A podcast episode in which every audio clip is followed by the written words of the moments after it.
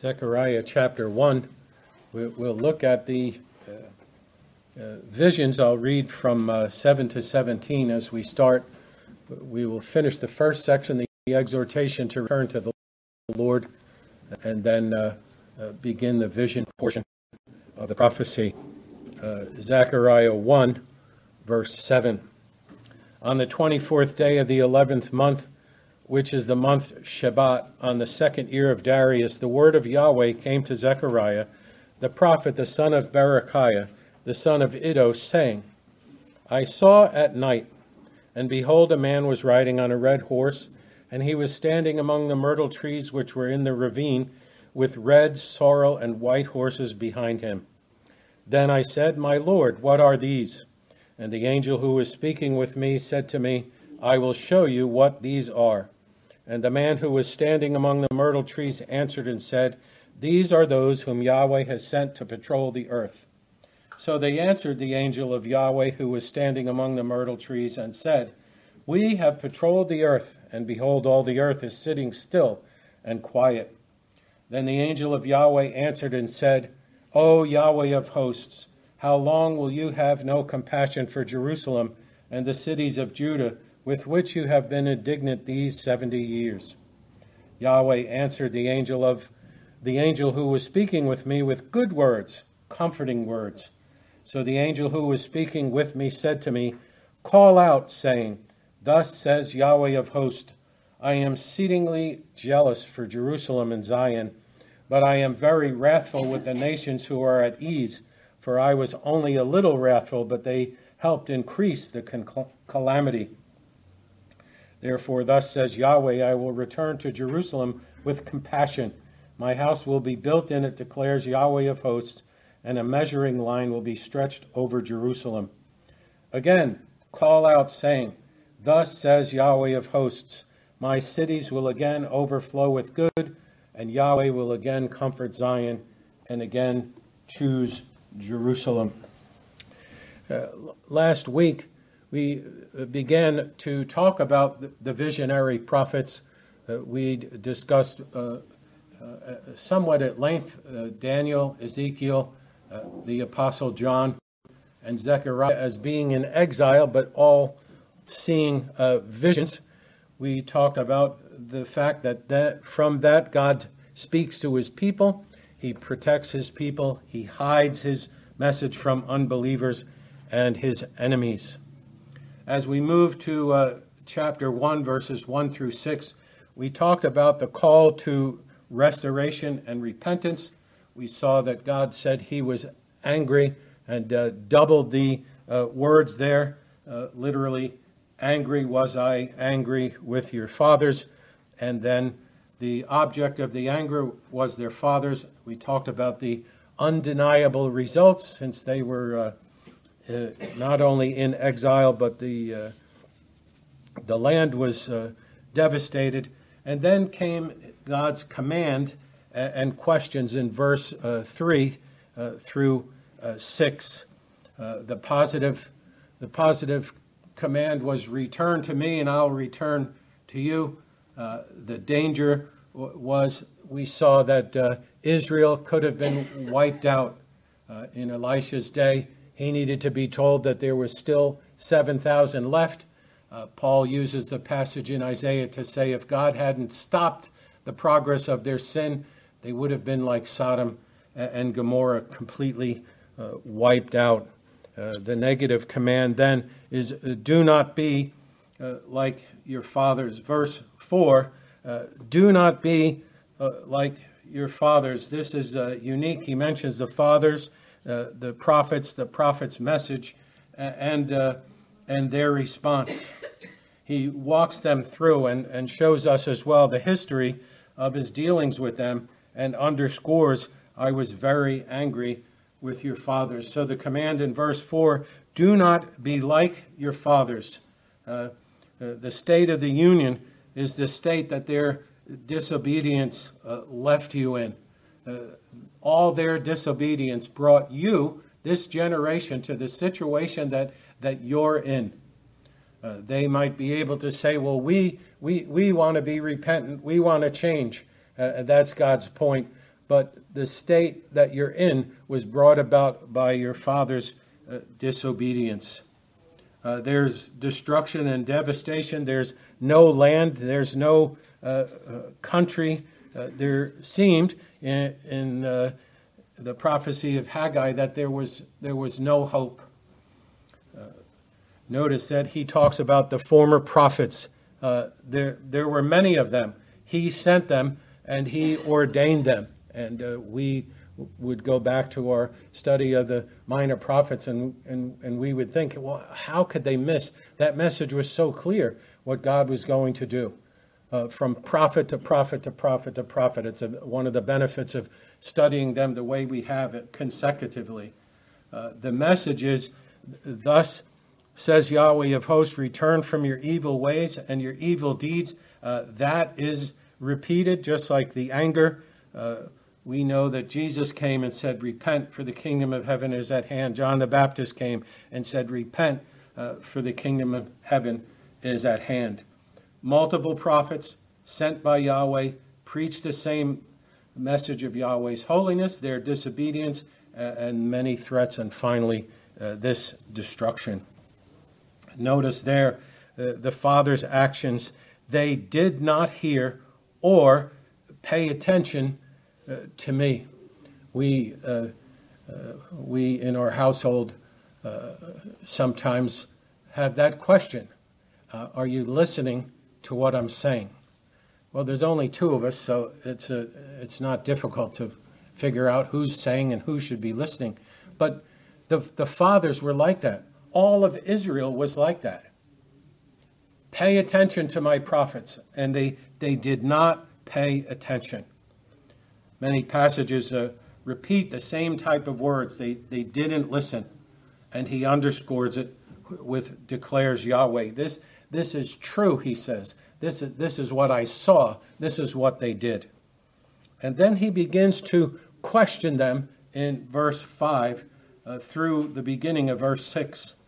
Uh, there's a summary, there's probing questions, and it, it demonstrates his powerful words. He, he talks to them about his word literally uh, tracking them down. Uh, Isaiah 46 through 8. Uh, a voice says, Call out. Then he answered, What shall I call out? All flesh is grass, and all its loving ki- all its loving kindness is like the flower of the field. The grass withers, the flower fades when the breath of Yahweh blows upon it. Surely the people are grass. The grass withers, the flower fades, but the word of the Lord stands forever. Uh, he's going to remind them uh, of this in, in, light of his word. And he asks the, the question uh, where uh, are the fathers? Where are those who disobeyed? Where are the prophets? Did they live forever? No, they, they, all died. Uh, by this time, only Haggai and Zechariah are left. Uh, all, all. I, yes, I think that's true. Uh, I, was just trying to put my timeline in my head. Everybody else is gone. Where's Jeremiah 70 years after the captivity? Where's Isaiah 150 years later, 200 years later? Where are they? Where are your fathers? Where are all these disobedient people that got you into this situation? Uh, they're gone. He says, he says, My words and my statutes which I commanded overtook your fathers. Sometimes you have a, a dream, don't you, that, that you're running, you can't get away from something. I don't know, I don't know why we have dreams like that. And you're running and running and you can't get away. Well, this this is that picture. This, this giant rolling doomsday was predicted. And he says, I predicted it, and it came and it overtook them. Finally caught up with them and just crushed them in the exile. His words of he, as we have seen, all unheeded. All of the judgments promised overtook them and, and overwhelmed them.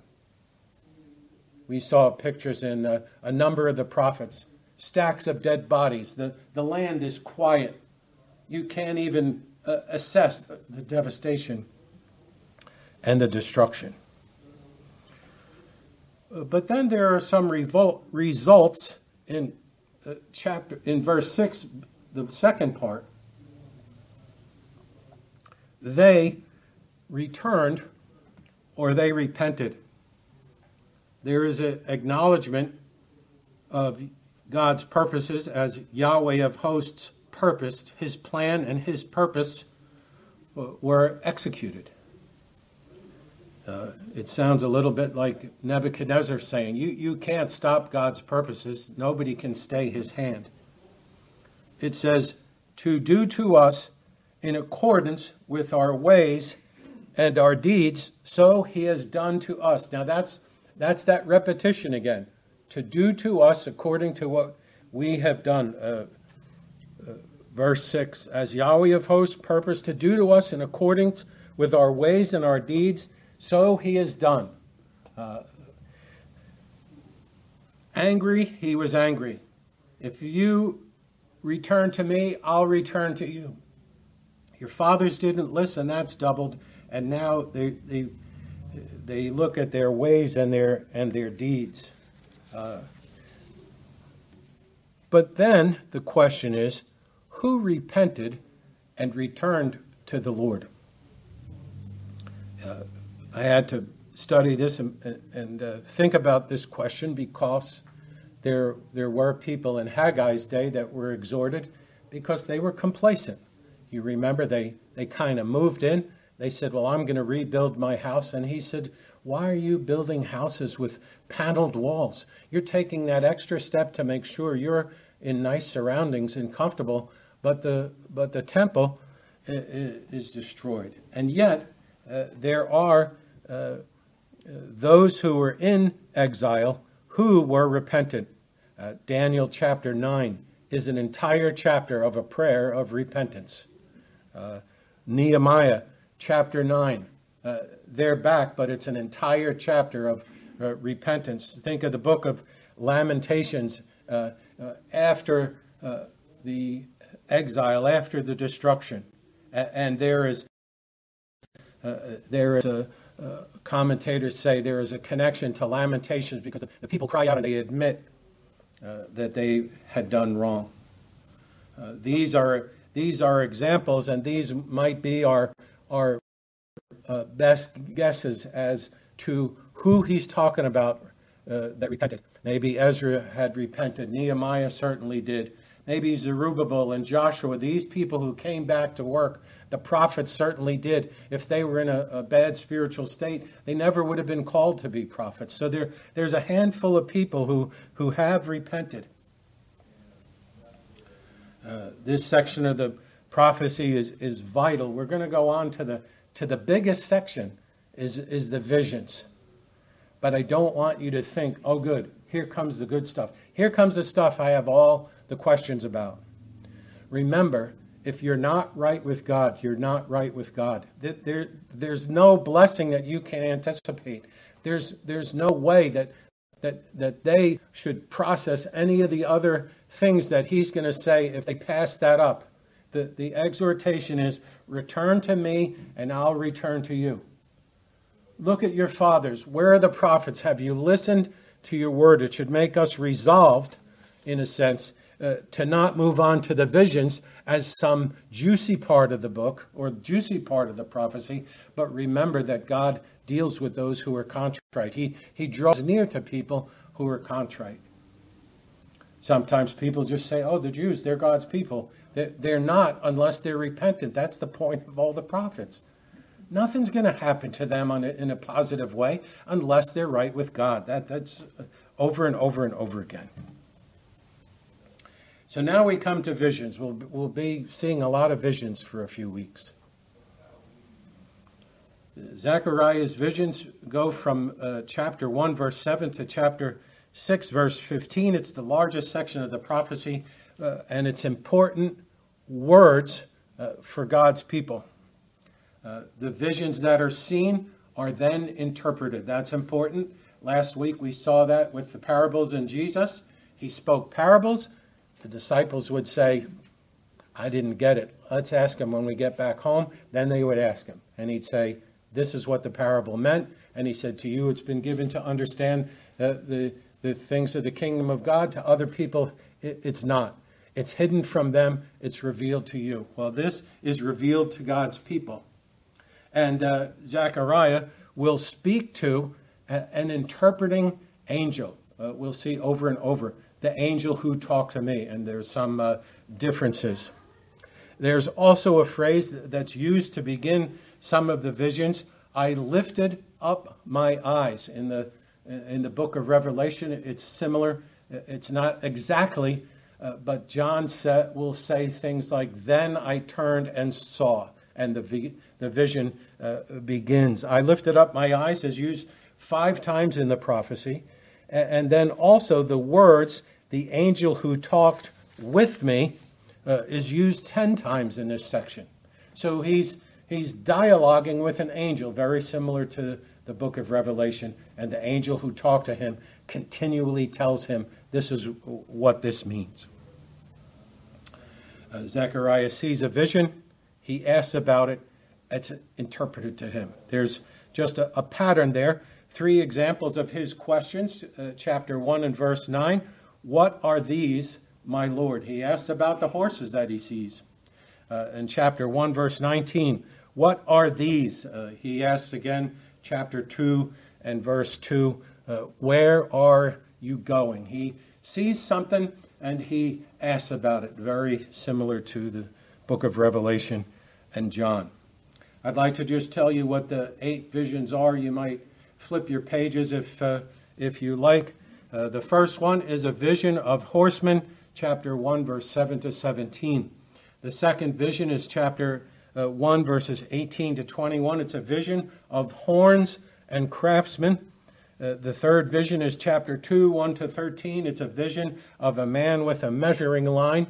Uh, we're going to see a lot of visions and a lot of people measuring things in the next few weeks because it's exactly where Russ is in the book of Revelation. The fourth vision of Zechariah is the vision of Joshua the high priest. Uh, the fifth one is in chapter 4, 1 through 14, of a golden lampstand. Uh, the sixth one is chapter 5, 1 through 4, a vision of a flying scroll. Uh, uh chapter 5, 5 through 11 is a vision of a woman and a basket. Uh, uh, the eighth vision uh, is chapter 6, 1 through 8. It's a vision of four chariots. And then uh, chapter, or the ninth one, or the in chapter 6, 9 through 15, uh, is called a, a, a sign act. Uh, it, it's not directly a vision that fits the other pattern, but it has to do with Joshua and the, the temple. Now, I just wanted to mention two guidelines for, uh, uh, for looking at, at visions. Uh, visions are for God's true people in the darkest times, like we saw already. Uh, Daniel, Ezekiel, John, they're all in, in, exile states and they all receive these visions. Uh, it's a hidden message that's revealed, uh, but it really is for practical help. If you think of the book of Haggai that has no visions, what was the practical words of help? Don't be discouraged. Consider your ways. Work hard. I am in your midst. The Spirit is going to help you. There's going to be a future glory. I'm going to shake all things, and all my purposes will be fulfilled. That's what Haggai said in his short prophecy. Uh, Zechariah is, is no different. Uh, and these uh, uh visions, though stretched out, will help us to understand those things that he encouraged the people with. And then also, uh, chapter 7 through the end will pick up those things to help them to see that the Spirit is in the midst and uh, they should not be discouraged, etc. I was uh, uh, thankful in, in this uh, that Matthew Henry has a very practical view of these. I'll, I'll tell you in a minute that if you talk about the horses, you could see five or six ideas of what the horses are and what the colors of the horses mean. But Matthew Henry starts off by saying, This was done to awaken people's attention. That's a good goal, isn't it? What does that prophecy mean? And God's going to tell him, Go tell the people, this is what I'm going to do. Uh, second, we then approach uh, God with humble reverence. And we see Zechariah's humble inquiries into the prophecy. We should uh, see uh, chapter 1, 1 through 6 return to me and I'll return to you. God is speaking to his people, but nothing gets through unless you're repentant. Nothing gets through unless you're ready to, and prepared to hear God's word. It doesn't matter if it's a vision, it doesn't matter if it's clear, did it? That's the point of 1 1 through 6. I spoke to your fathers by many prophets. I uh, poured out all these words, and they were perfectly clear words. And what happened? They didn't listen. So here is a time to be humbly engaged and say, What is Yahweh saying to us? Matthew Henry also says this is, this is done to fix it in our mind and our memories. There, there is, in a sense, no greater thing than to understand what the scripture says and have verses fixed in our mind and God's dealings fixed in our mind and, and memory. And also, he says it's designed for comfort. Uh, one of the, uh, uh, the writers of a commentary, uh, uh, T.V. Moore, uh, has nine applications just of the first vision. I was going to uh, someday maybe uh, write them all down and, and, just help you help us to see uh, to walk through it. He he saw nine applications in these uh, ten verses of the first vision. Calvin says that that he wants to be careful, and he says, "I will endeavor." To accommodate it, that means to apply it or have you learn from the vision, uh, without any refinements. Right? He's not going to embellish anything. He's not going to make anything. He just is going to speak the plain sense. He says, without any refinements, to our use. That's T.V. Moore's thing. That's Matthew Henry's thing. How do we use the prophecy? How do we use what God is saying? It's, it's practical, it's to our use. And he says, and so no ambiguity will remain, provided we seek to be soberly and moderately wise. And that's good for discussing anything in Scripture, to be soberly and moderately wise. There's a plain sense. There's things that I don't understand. What do I do? He goes on to finish and says, That is, provided we aim at no more than what edification requires. What does edification require? If I stand here, what does edification require that I say to you this morning? I say only what is appropriate in the scriptures for your edification, for the building up of God's people. I say only the truth of the word as God has shown. You're only sanctified by the truth, and your word is truth. If I stood here for 10 minutes and talked to you about what I think all the colors of the horses are and, and who the rider is and this and that, it may be confusing. And let's not forget what the myrtle trees mean. Huh? Well, Pastor Mink thinks the myrtle trees are this, and this guy thinks they're that. Well, that's fine. I was really helped this week listening to uh, uh, the RefNet app and Dr. Sproul had, had come upon a, a passage in the life of Paul. And, and, and Paul was speaking, and he answered, and somebody struck him, and they said, You can't speak to the high priest that way. And uh, Paul says, Well, I didn't know he was the high priest. And now there is a discussion well, how come he didn't know? And uh, Dr. Sproul pointed out four things that people have said why Paul didn't know or why he could say that. Did he really know, but he just said that or that? All sorts of stuff. And he got to the fourth one and he said, I don't know. You can go home and figure it out for yourself. And I appreciated that because you could ask me all about myrtle trees and the, and the glen or the ravine and all that all day. And I'll just have to say, I don't know. But I can, I can, as Calvin says, bring to you and aim at something that edification requires. And then you could say, well, that was a good lesson. I learned more about the scriptures today, not about speculation. Here comes the speculation part. Visions are not given to promote allegorizing, endless interpretations, and multiple speculations. I have 10 commentaries on Zechariah. I didn't realize I had so many. And almost every one is a responsible commentator of the scripture. And they all say, well, I think this is this, and that's this, and that's this, and that's this. And who am I?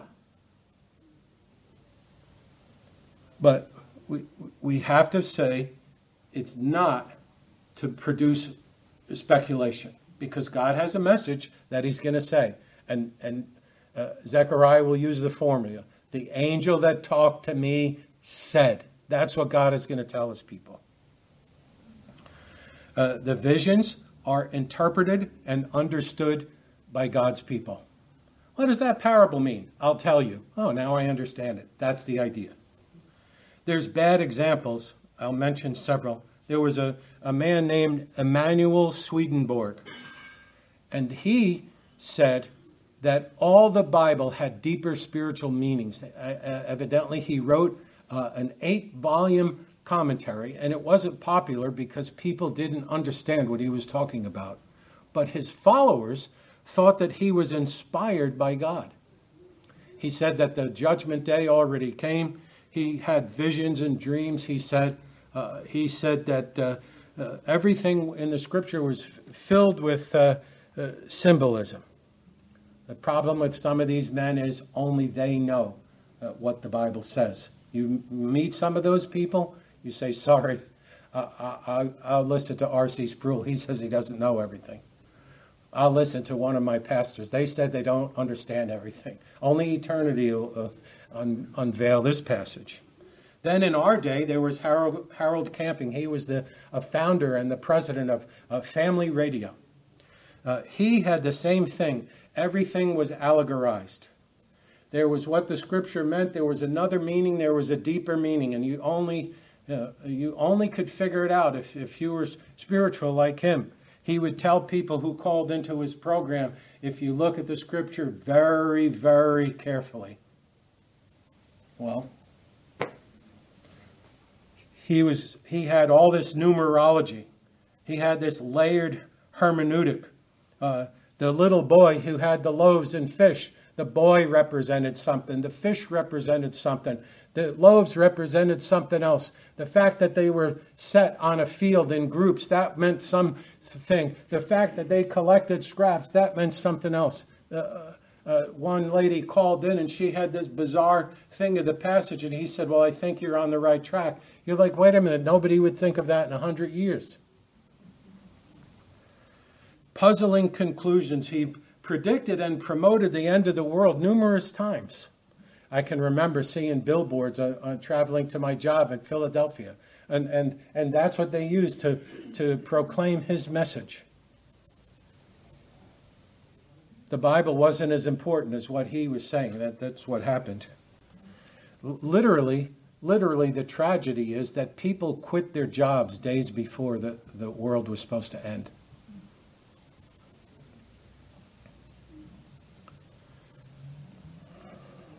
May 21st, 2011 was Judgment Day, and May 22nd came along.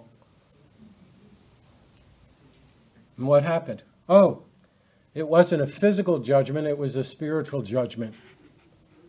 Right? Hemming and hawing and switching and changing. And if you ever feel that I do that, just tell me to get out of here. Go sit down where you belong. Don't speak to. That's the last thing that you want is, is, is people confused. He had this hidden biblical calendar. He retracted some of the things, didn't believe in hell, and then towards the end of his ministry, he said that all churches are apostate. In the church in New Jersey, we had three people leave the church as soon as he said that. Because they were going to our church, but they were listening to him. And unfortunately, with some of these guys, the more they tell you they know, they know, I know, I know the deeper meaning. Didn't you know that? I know the deeper meaning of God's word. People believe that. And they're taken in. And three people left our church, never to return. Well, you're going to a church that the church is apostate, don't you know that? Paul left Timothy behind to deal with this problem. And he told them, I want you to uh, exhort these people who teach errors. He says, nor pay attention to myths and endless genealogies. You think about that. I was going to study it more. But, but it means it means something that's just like totally boringly protracted. Oh, brother, what I really want to talk to you about the genealogies this morning. I thought we talked about it last week. Yeah, but this is really important. Seems like it's endless. Well, it is, but we got to figure it out. Endless genealogies which give rise to mere what? Speculation. Verse 7 here's these guys to a T wanting to be teachers of the law, the, all the scripture as in one word, as the law, even though they do not understand either what they are saying or the matters about which they make confident assertions. Can you imagine that? Here's my confident assertion. On May 21st, the world is going to end. It didn't. And I just showed that I don't know what I'm talking about and I don't know what I'm making confident assertions about. Uh, really, the opposite of what, what I'm saying is that I am ignorant. Titus 3 9, same thing. Avoid foolish controversies and genealogies and strife and disputes about the law, for they are what? Unprofitable and worthless. We need to, we need to be armed. We need to be inoculated. We need to be ready. There's people out there who follow these guys. There are people out there who are confused about the scripture. And we have to say, no, I don't believe that at all. Colossians 2:18, let no one disqualify you, insisting on uh, asceticism and worship of angels, going into detail about visions, and puffed up without reason by his sensuous mind. See, the, the sensuous mind, the lust and the desire is to be the top guy, isn't it? I'm the Bible answer man. I'm so and so. I know. I've studied and I know the deeper, deeper meaning. And if you really, really studied like me, you might understand too. That's a sensuous mind.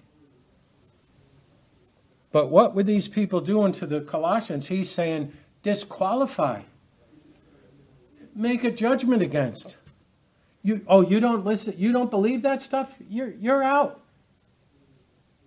You haven't had visions, you don't worship angels, you're out. You're disqualified. That's what happens.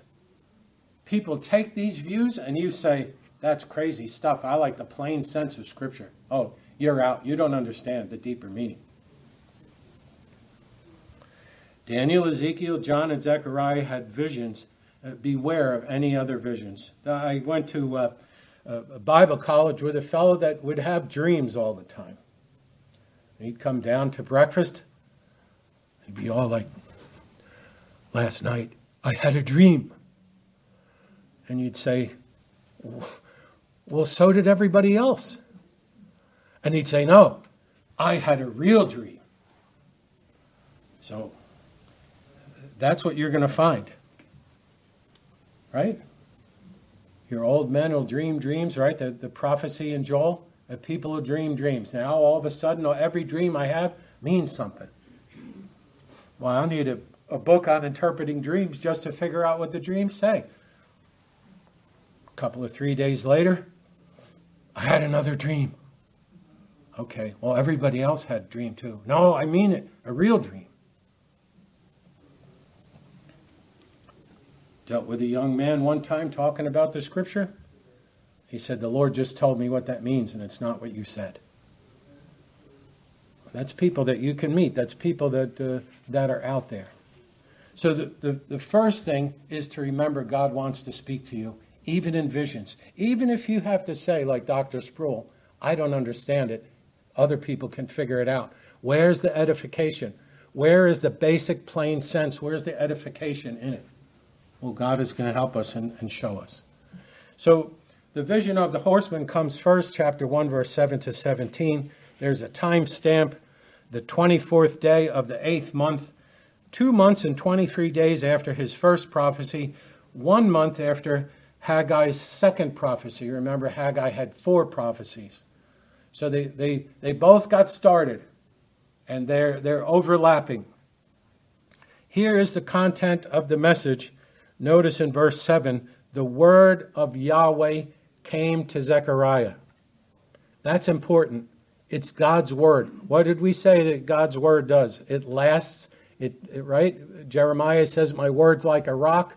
My my word does what I intended to to to be." There, there's a plain sense. It's the it's the word of God that's coming. The word of Yahweh that's that's coming. It's Yahweh's word for his people. Zechariah is a prophet. He's ordained by God with authority to speak for God to his people. That's the, that's the point. The vision comes to the person who is ordained. It'll be interpreted to him, and he'll tell the people what God said. Right? Not the guy who had a dream last night, not the guy who says visions and then says, Look, lady, you're disqualified. You don't have visions? You don't worship angels? Out, out, out. You're not spiritual. So here comes the vision and its interpretation. In verses 8 and 9, there's a vision, there's a question, and an answer. The, the first thing is he, he, the vision comes at night, and, and off we go. And people say, oh, the night, that's the best time for a vision. And the night means this, and the night means that. Well, I just had a vision at night. But there's behold, take notice. Take notice. We have, we have to look at it. We have to, we have to see it. There's a man riding on a red horse. He's standing among myrtle trees, and he's in a glen or a hollow or, or a ravine, a low area. Okay? And behind him, there were red horses, sorrel horses, and white horses. And sorrel is a, a horse that's like a mixed color. And then I said, What are these, my Lord? And notice, here's the formula the angel who talked with me said, I will show you. So, in this vision, many have taken each of these things that have been seen and assigned various interpretations. We'll uh, maybe finish with this. For instance, uh, the writer, one person says, that's Jesus and nobody else. Somebody else says it, it could be angels on a mission, and somebody else says something different. Uh, the myrtle trees, one person says they're hostile spiritual powers. Somebody else says it probably symbolizes God's people or the church. Somebody else says it's no doubt the symbol of the theocracy in the Bible. Okay, fine. The red horse, it's doubtless, somebody says, that that means God's vengeance. Red, somebody else says, means fervor or zeal or wrath, and the white horse probably means triumph or strength. Now, in Zechariah chapter 6, more horses come. And in Revelation chapter 6, we saw four horses there. The, the, the, problem is that some of, some of the people try to tie them all together. Anytime you see a horse, it's got to be tied together. I don't think that's true. These horses do a specific thing. The four horses in Revelation do four specific things. They have four specific uh, colors and goals. So that's the red horse and the white horse. The multiple color horse produces a picture of light and flame. Right? At night, that would be really something else. Uh, but other, other people say, well, the horses really have no active part at all. They don't mean anything. Uh, uh, the ravine or the glen, that means the deep degradation of the people, and they're at a low point in their lives. Uh, uh the, these are only a few. This is only a few of the ideas. However, the answer in Yahweh's message, the word of Yahweh, has nothing to do with the myrtles, glens, and the color of horses. What, what God tells Zechariah to tell the people has nothing to do with these things.